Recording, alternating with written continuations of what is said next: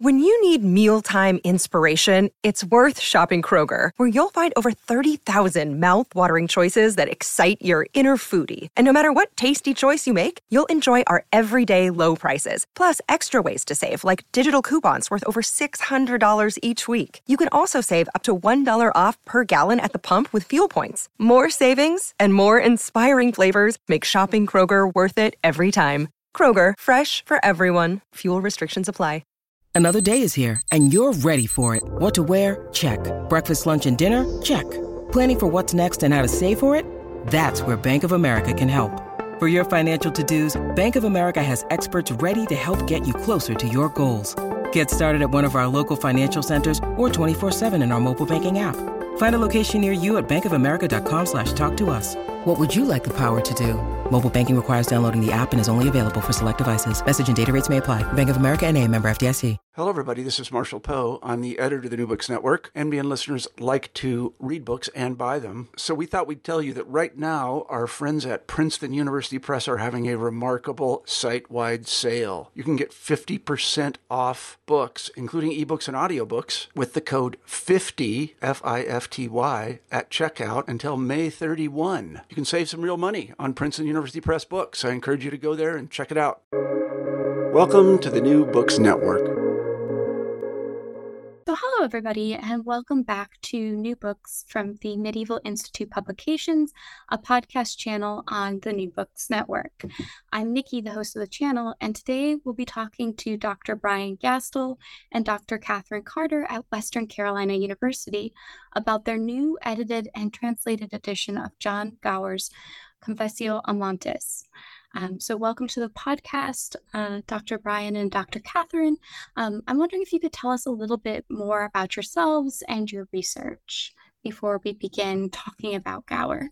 Uh, sure. Uh, so, I'm a professor of English here at Western Carolina University, where I teach primarily uh, uh, early British literature, among a number of other things. Um, uh, got my PhD at the University of Delaware, and my research focuses primarily upon Gower uh, and Chaucer and other late Middle English uh, texts and authors. And uh, I teach in uh, English education here. I also teach some of the poetry classes. I got a PhD in literature at Delaware, also. That is how we met. And I have several collections of uh, contemporary poetry with LSU Press. And I write a lot of poems. Wow, it seems like you guys cover quite a range in terms of your research and your talents. Um, so, could you tell us a little bit about who John Gower is and what drew you to editing such a lengthy poem um, of his? Uh, sure. So, uh, John Gower was a poet who lived at the end of the 14th and the beginning of the 15th centuries. Uh, he was a contemporary and a friend of Geoffrey Chaucer's, who more people probably are aware of than, than Gower himself. Um, but Gower's work is extremely important in a number of ways for the period. Um, not the least of which is that Gower was a trilingual poet uh, England, especially London at the end of the 14th century, was very much a trilingual culture, with English as the vernacular and Latin as the language of education and French as the language of the court and the language really of art for much of the continental context. And we have long uh, important works uh, in French, English, and Latin from Gower, uh, whereas we only have the English works from from from Chaucer. The Confessio Amantis, which we translated, is some 33,000 lines long, so it is a very long poem. Uh, it is one of the longest poems in the English language, which is probably why it's never been translated in its entirety in, into verse before. Um, and it it is hard to categorize in terms of its genre. Um, it partakes of, of, quite a number of genres, but it is basically a frame narrative which starts out with the lover Amans uh, bemoaning the fact that his beloved does not uh, love him, and he is visited by Venus and Cupid, and Venus sends him uh, her priest named Genius to try to cure him of his love sickness. Um, Genius is an interesting fig- figure, and the way that Genius is going to attempt to cure him of his lovesickness is to hear his confession and to tell him a series of stories uh, that will hopefully teach him how to love or how to not love. Um, the work is divided up into books with um, eight books, uh, uh, seven books of which are devoted to the deadly sins. So, you know, avarice and, and lust. Uh, and one book is devoted to the education of kings on how to be a good how to be a good king. Um, so there are dozens and dozens and dozens of stories that are told through the course of the poem. And most of those are drawn from classical mythology, primarily Ovid, uh, from uh, biblical traditions, from historical texts. Uh, so it tends to be a very encyclopedic work uh, uh, that includes works that were very influential and important for many of the thinkers and writers of the period. Oh, I want to talk a little bit about um, what drew us to this? well, there, I believe there was some discussion at Kalamazoo. Ah, yes. So um, I'm a member of the John Gower Society and uh, academic organization devoted to the study of Gower. And several years ago, the Gower Society at its annual meeting uh, developed a working group to try to focus on getting Gower taught more in schools, especially in, in secondary higher education. And it identified a number of impediments and issues related to teaching uh, Gower in, in colleges and universities, one of which was the lack of a good, complete translation into modern English. Um, especially at the lower levels, if you're teaching, say, freshman and sophomore, where you might not be teaching Middle English. Gower's Middle English is not that difficult, although it can be tricky at times. Uh, but in many classes these days, you don't teach the texts in the original Middle English. So having a complete translation would be very helpful for that. Um, Catherine and I had had been talking about this uh, prior uh, to that to that meeting. Um, I should probably um, we could probably get out there at this point that that uh, Catherine and I are spouses, so we have um, a, very close working relationship in that in that way. Um, and I had been talking with Catherine about trying to translate some of the Confessio, even prior to this, but I went to the Gower Society and offered our services and said if we were to undertake this project, which we knew would be pretty substantial given the length of the poem, is this something that the society would be interested in? And they embraced it wholeheartedly and have supported us um, throughout you spoke a little bit about the division of the poem into these multiple books. Um, so I'm curious about the division of labor because you brought up that you guys are um, spouses. So was there any friction or issues um, being uh, married to your co-editor and co-translator? Um, and what was kind of the division of labor when translating this lengthy poem? Well, we um, we set up in what we call the mead hall. It is a large den with a large TV on one end. And I am much the faster typist. So I was the scribe throughout, and I would cast onto the large TV screen. And we started out, um, we'd read a line and offer a couple of renditions. And after we had either agreed or fought about it and disagreed, I would put the line into the uh, into um, into the uh, format, and Brian can maybe tell you some about the format that we used. It's uh, it's it's a bit sticky, um, but it's quickly developed. Um, the longer we did this, uh, the more invisible Brian became behind this tower of reference books. You know, we kept adding book upon book. He always had the MED and the uh, OED and now open, and and it would get so that I would translate 10 or 20 or 50 lines while he was going down a uh, reference rabbit hole. And then we would stop and go back, and he would perhaps correct my translation. And I read Middle English, but obviously not as well as he does. And, you know, we might argue about some of the lines that we had translated. Um, but eventually we'd usually reach some kind of consensus. Yeah, I think the translation was very collaborative. Of course, Mm-hmm. Catherine is, um, you know, very much the poet, um, and sh- her her poetry is uh, itself is quite formal usually. So uh, her her knowledge of of the poetics at work in, in Gower was um, just wonderful to to to, to have in, in a project like this. Um, but she was certainly going along, and and her Middle English is nothing to sneeze at either. So she was doing pretty well, kind of going through, and then we would just kind of go back and and and change things as we went along. Um, the rest of the uh, you know the, the translation, of course, is only part of the edition.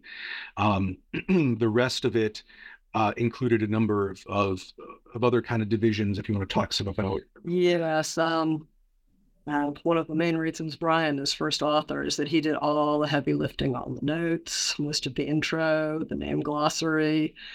Uh, I mean, epic, epic numbers of notes and everything. He talked with Andy Galloway about using his Latin glosses.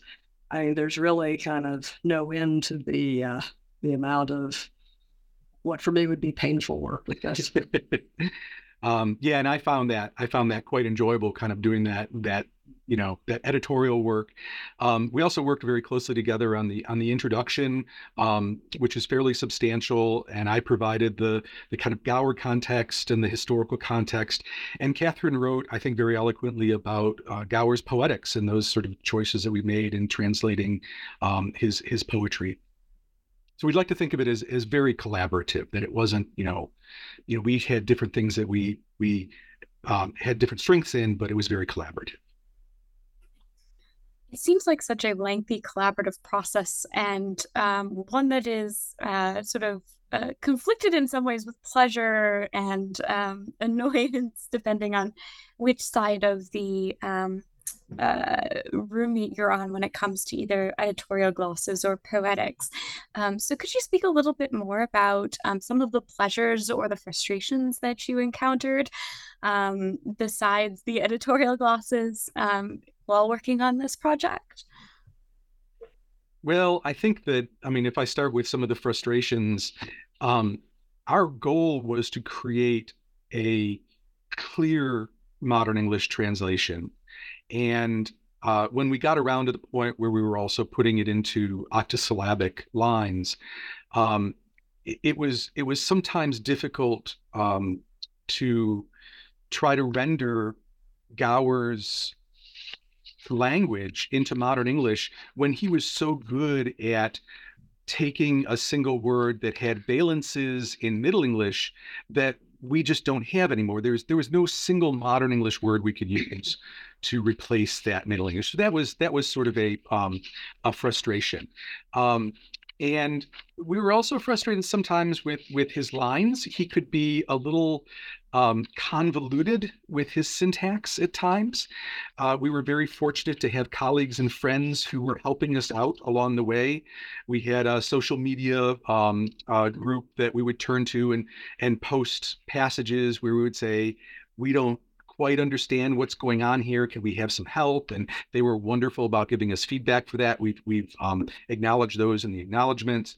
Um, we were very fortunate to have had the input of Bob Yeager, who is uh, perhaps the expert in, in, in, Gower these days.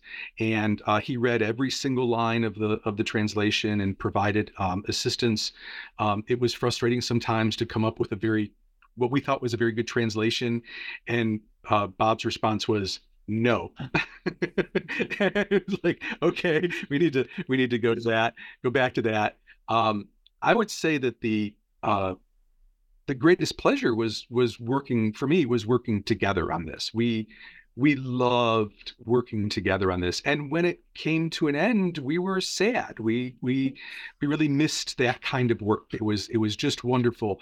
In part i think because gower is what he is, right? His texts talk about love. It talks about, you know, how to behave in in relationships of all sorts and his approach to relationships is one based on kindness um, and forgiveness and uh, compassion uh, and it was it was lovely working with a spouse on a project like that there were also uh, pleasurable moments. Uh, there's one of Bob's notes further on.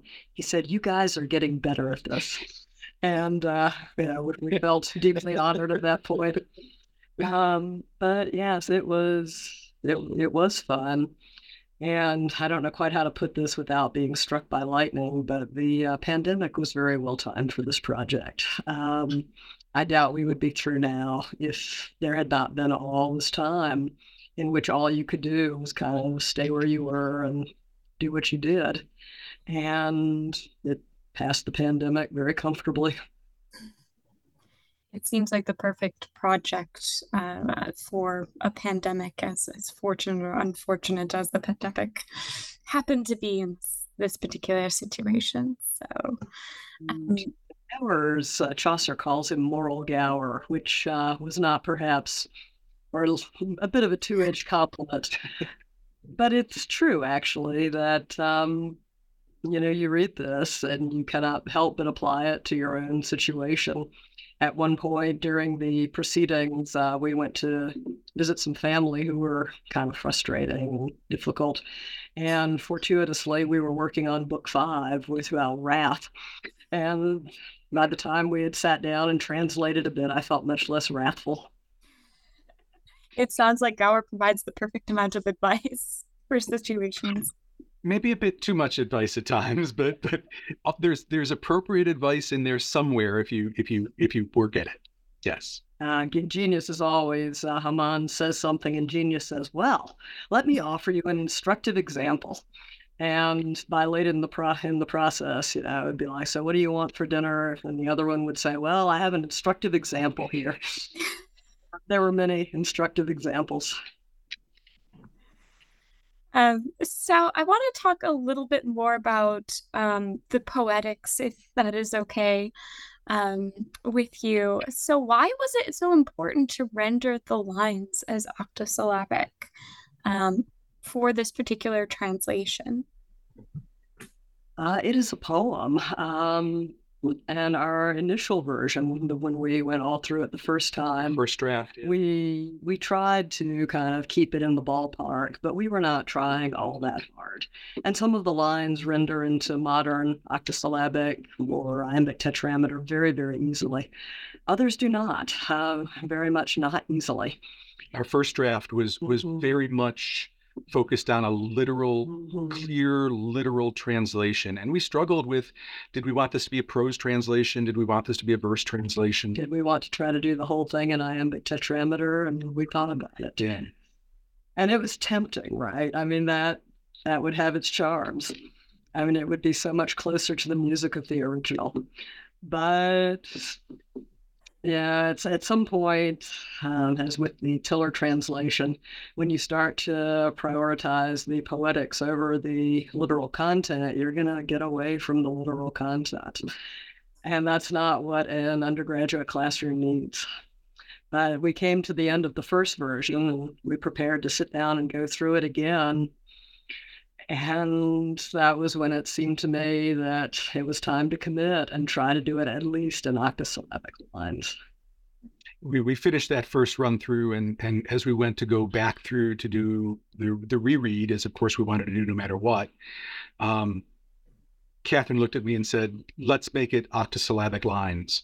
Um, and my response was to to make a run to the liquor store um, where where I would prepare for for us attempting to to go into octosyllabic lines. But as Catherine said, yeah, it's um, uh, you know I think it's important to reflect some of the poetry as much as you can. Uh, she referred to a, an earlier translation. Uh, part of the Confessio, parts of the Confessio, were translated in the early '60s by Terence Tiller, who was a, a British poet, um, and and translated into um, uh, rhymed iambic tetrameter.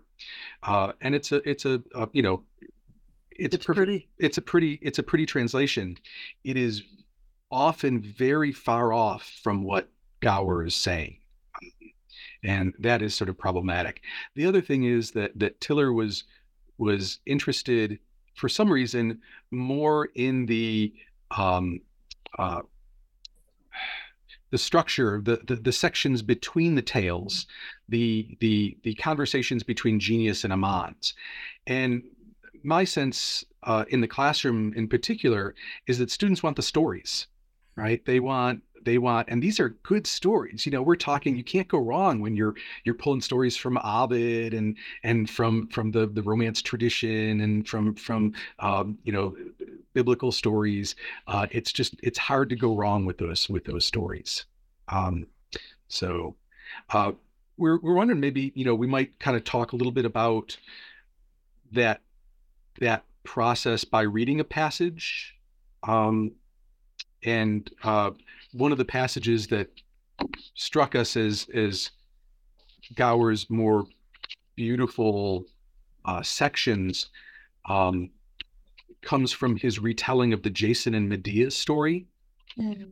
and um, it's it's where Medea is preparing to work her magic to try to uh, give Jason's father, Aeson, his youth back. Uh, Medea is a, a, a, great classical figure in that kind of um, magic and witchcraft tradition, and uh, his poetry is is haunting and um, uh, powerful. I think at this point, and we kind of hope that we're able especially with the octosyllabic line to to to kind of emulate this. So here's this is from book five, um, and and she's she's and I'll, I'll read the Middle English and Catherine will do the our translation um, as she's about to to to start casting her spell. The world was still on every seed, with open head and foot all bar her hair to spread she gone too far upon her clothes girt she was all speechless. And on the grass she glowed forth as an adder doth. None otherwise she nug off, till she come to the fresh flood, and there a wheel she withstood. Thrice she turned her about, and thrice eke she gan doon loot, and in the flood she wet her hair, and thrice on the water there she gaspeth, with the dretching ond, and the she took her speech on hand, first she began to clep, and call upward unto the stairs all, to wind, to ire, to say, to land, she prayed, and eke held up her hand, to Ecates, and gone to Cree, which is goddess of sorcery. She said, Helpeth at this need, as ye ma- may to speda, one yassen calm the fleece to seka, so help me nu, Iopasecha. With that she looketh, and was war, doon fro the ski there calm a char the witch dragons about to draw. And though she gan her head doon bow, and up she stee, and fair and well, she drove forth both char and well above in the air among the skies. So that's, you know, calling forth the dragon to, to fly in the sky. Yes. And this one, it was pretty, this passage, it was quite easy to kind of stick to it faithfully. We have some other examples of more difficult passages. Um, but this one, uh, in some cases, Gower shoves the subject 12 lines down, and we tried to bring it somewhere that a, uh, a new reader could find it. In this case, not at all. This is a very straightforward passage. The world was still all around her. Barefoot and with uncovered head, she began to spread out her hair, and then to girdle up her clothes, and silently upon the grass she glided forth like an adder. She chose no other direction until she reached the fresh flood tide. And there she stood a little while. Then she turned three times round about, and three times she laid herself down, and soaked all her hair in the flood. And three times in the water there she gasped breath like one drowning, and afterwards began to speak. First she began to cry and call upward toward all of all of the stars, to wind, to air, to sea, to land. She prayed and also raised her hand and cried aloud to Hecate, who is goddess of sorcery. She said, Ah, help me in my need, and as you helped me to succeed when Jason came to seek the fleece, so help me now, I do beseech. With that, she looked and was aware of a chariot from the sky, which was drawn forward by dragons. And then Medea bowed her head and mounted up and fair and well she drove forth, chariot and wheel, into the air among the skies. So hopefully, you know, when when people read this, and and the the, the edition is primarily meant as a student edition, but we we do hope that it could be used beyond that. Um, I think that um, I think that some of my colleagues who are professionals in the field, some academics, might find it useful for some of the some of the passages in Gower that really are quite tricky, um, and there are some, and we work very very hard to tease through those. Um, but also we hope that it will appeal to a more general audience, a wider audience, people who are um, interested in uh, medieval literature, medieval culture more generally, uh, the romance tradition, um, and even you know the retellings of these great stories um, from the past. It's lovely to hear you read from the um, passage and uh, showcase one of the more easier passages. Do you guys have an example of one that would be more difficult or was more difficult in the process? We do. Plethora, I would imagine. yes. Well, we, we take your pick, really. There are quite a lot, but um, I'm looking for the one with the fell fiends. Ah, here we are. Um, in this one, this is this is book in um this is book eight. This is book eight, yeah. yes. Yeah. Toward the end. Um Gower is comparing uh, God to the fallen angel Lucifer. Uh, do you want to read that, uh, lest I yeah. stumble on Middle English in front of everybody? But Lucifer he put awaya, with all the root apostasized, of him that ben to him allied, which out of heaven into the hell, from angles into fiendis fell.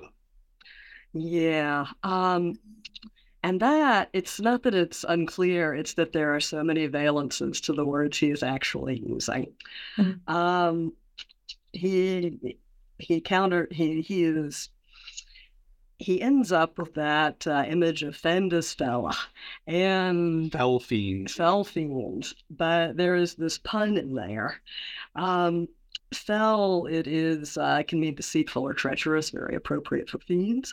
Uh, it can also mean fierce, cruel, terrible, and malevolent. Malevolent, also good for fiends. You know, I can feel the fell of dark night day kind of thing. But the, we, there is really no way to render it because he is calling them fell fiends, but also fallen fiends. The word right. means both things all at once. And Gower does this all the time. Yeah. And, you know, if you had 20 syllables, you still couldn't really explain it. So we wound up with something fairly basic who fell from heaven into hell, changing from angels to fell fiends. And it was tempting to keep the rhyme, but that's not how a contemporary reader would say it.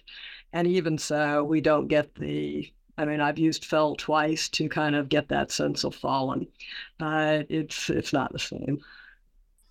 And I would say that the the the bulk of the notes um, in the text itself aren't contextual or explanatory notes. They are notes about the language. So, one of the things that we've done in our edition is when we've come across a word where we really had to struggle to try to find a way to reflect Gower's um, ability to to call upon those valences. And also as a poet who is is as a writer who is versed in latin and french he's drawing upon those traditions as well. So um, you know the bulk of the notes will provide the original word or the original phrase from middle english and then note all of the different valences of that term right? So that so that a reader or a student can hopefully decide for themselves how best to understand that that passage is given the limits of of, of a modern english translation.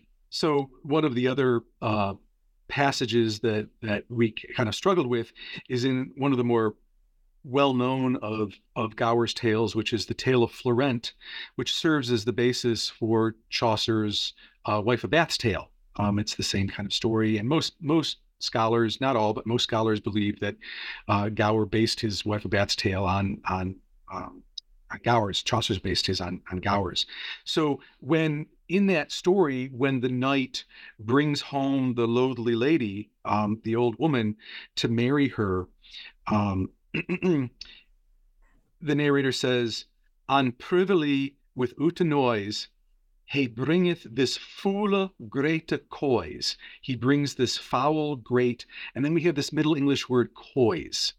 And and coys, if you look it up in the Middle English dictionary, can mean rump or haunches, um, or it can be a disparaging term for an ugly woman.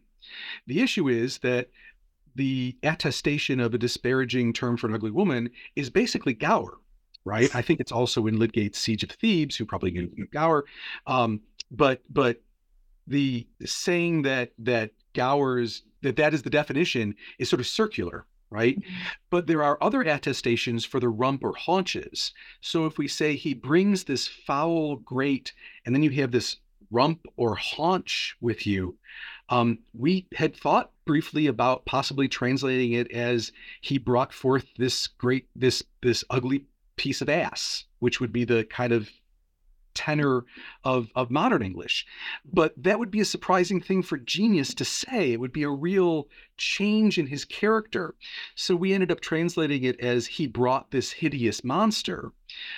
But we put in the note that um, information about the word coys, because for us to say, oh, that is not within genius's character to say something like that is an interpretation of of genius and we didn't want to force that into our translation. So we wanted to make sure that that a reader could decide for themselves maybe they think that that genius is the kind of person who might eventually say this about an old woman um, and that would have implications for gender and possibly sexuality and, and, and those sorts of things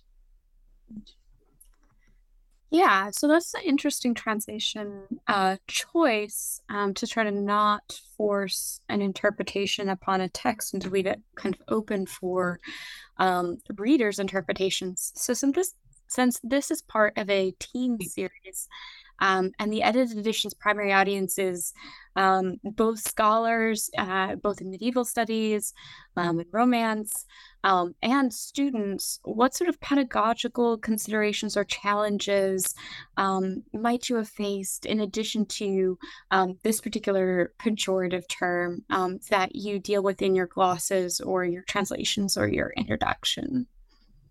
Well, we we tried to um, we have a fairly substantial introduction that is basically the kind of introduction we would want our students to have.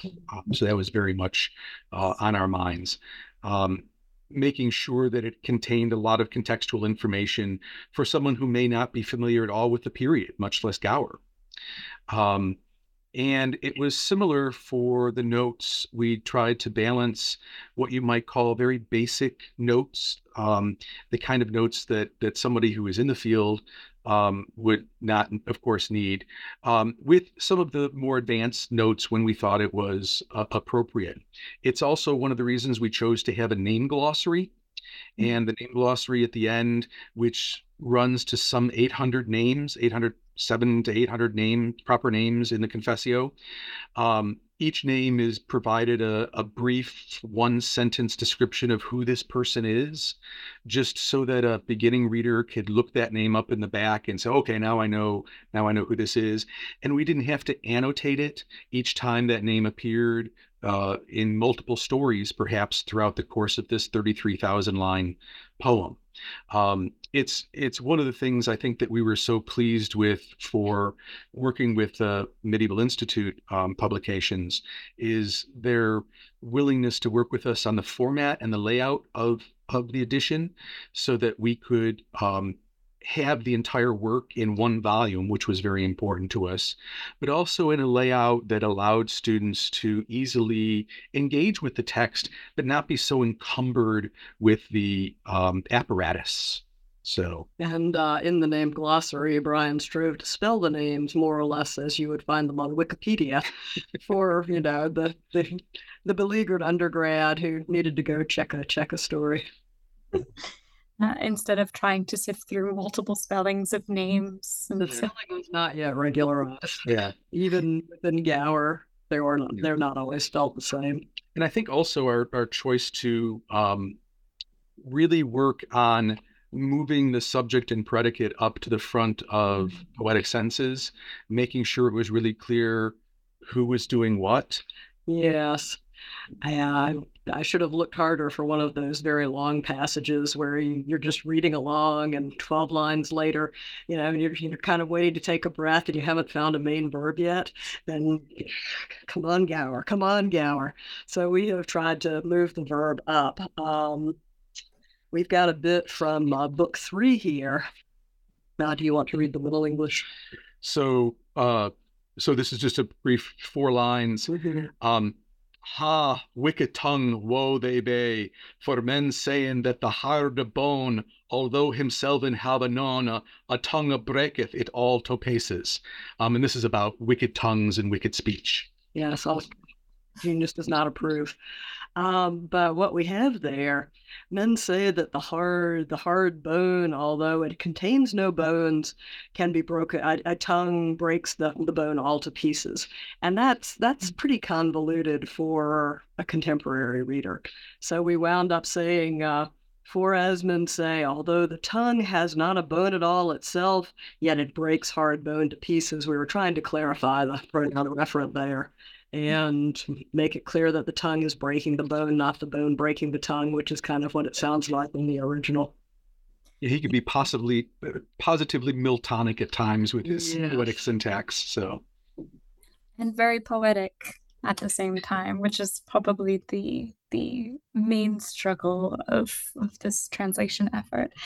Um, so, I wanted to talk a little bit about um, the uh, ghost in the room behind Gower's uh, poetry and bring up Chaucer.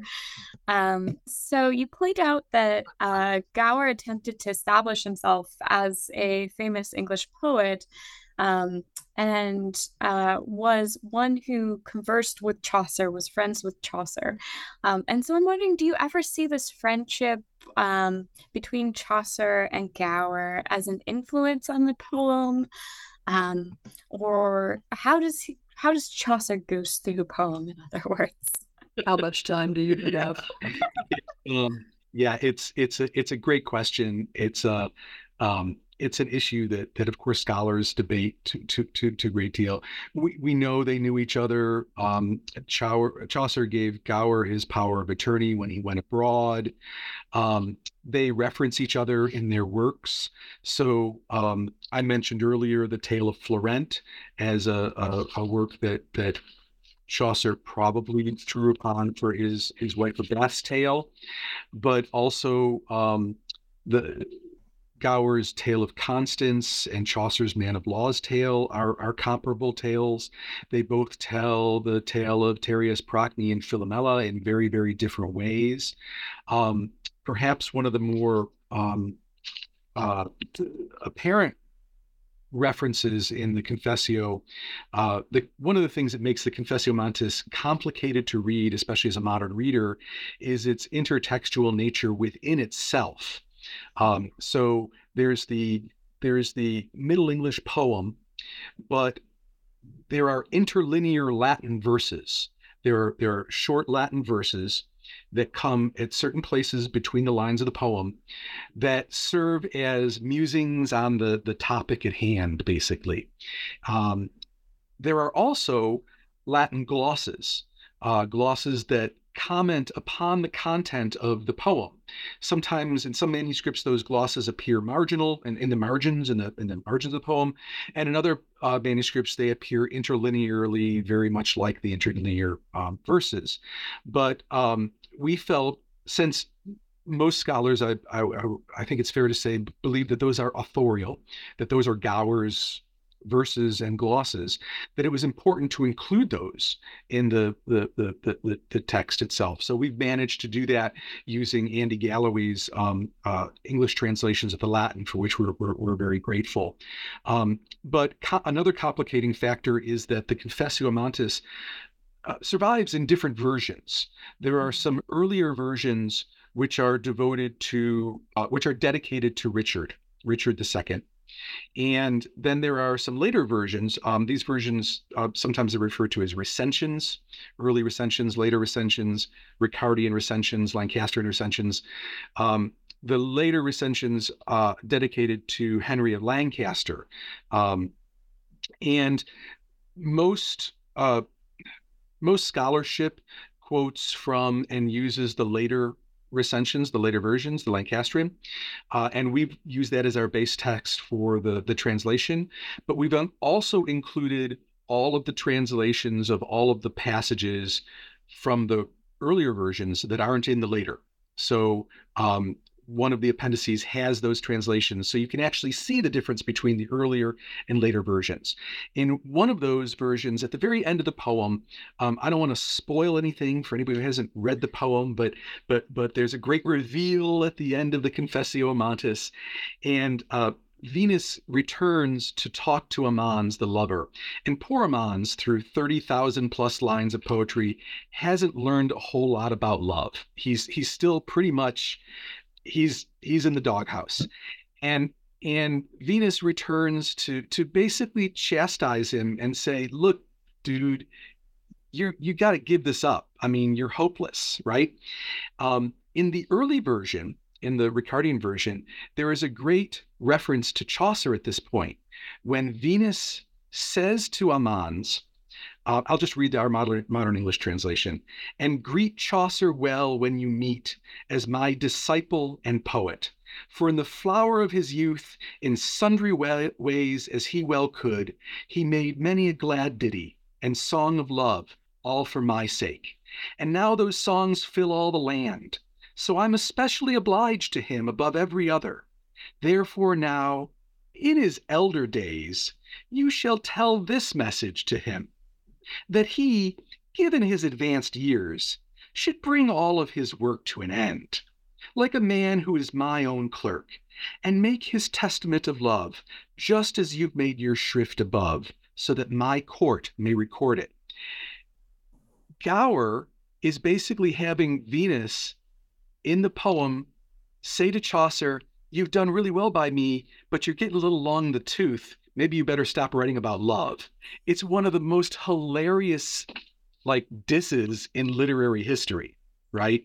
Um, so that that's one of the kind of great passages where where Chaucer gets gets evoked.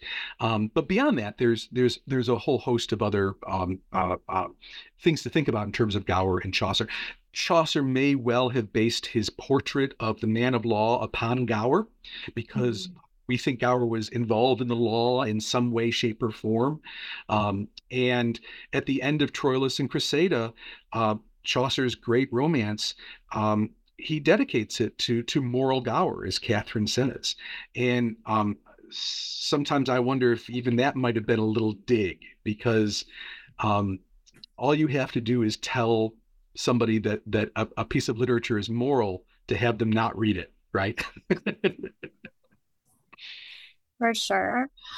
Um, so we've taken up quite a bit of your time, Brian and Catherine. Um, but before we end, I just want to ask, why should Gower or why should people be reading Gower? Um, what does Gower teach us about being human? What? Well, uh, really, you name it, he probably touches on it somewhere and he's uh, 33,000 lines. Somewhere.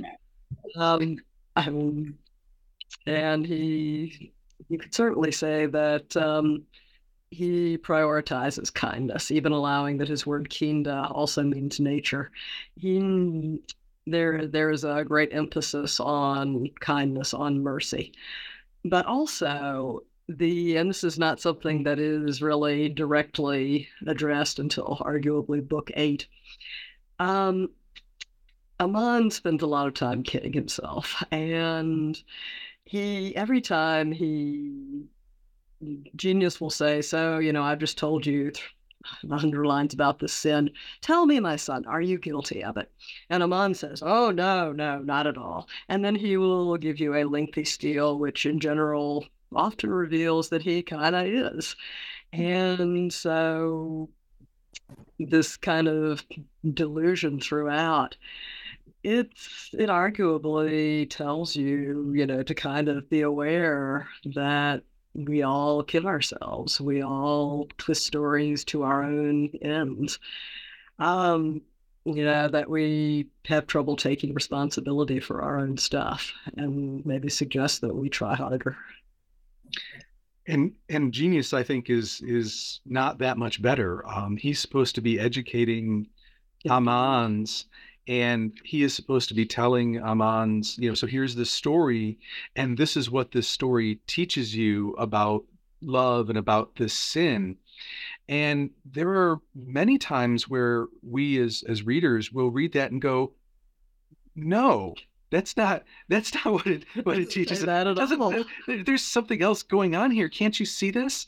And it and it seems pretty clear that that um, at least I believe it's pretty clear that that Gower wanted us to be skeptical of what both of these people were saying and to recognize that it's it's very difficult for for for us as human beings to be self-reflexive and to know about ourselves um, and the stories themselves become the way that we learn things that that it's it's less about what people tell us what something means than what we take from those those stories. And one of the great things I think about the Confessio is we can approach each of these stories individually um, from that standpoint. We can we can take away um, different things from from each of these stories, but also as a whole, when you put them all together and you read the entirety of of the Confessio, which we have now done many more times than than I uh, I kind of wish we had. Um, but but uh, when you do that in its entirety, entirely entirety, it it teaches you something different, and and you um, you take something different away from it. Yeah. It sounds like an amazing project um, to have worked on. Um, so I wanted to take the time to thank you for being on the show today. I really enjoyed it, and I hope that you take care. Thanks for having Thank us. We appreciate it very much.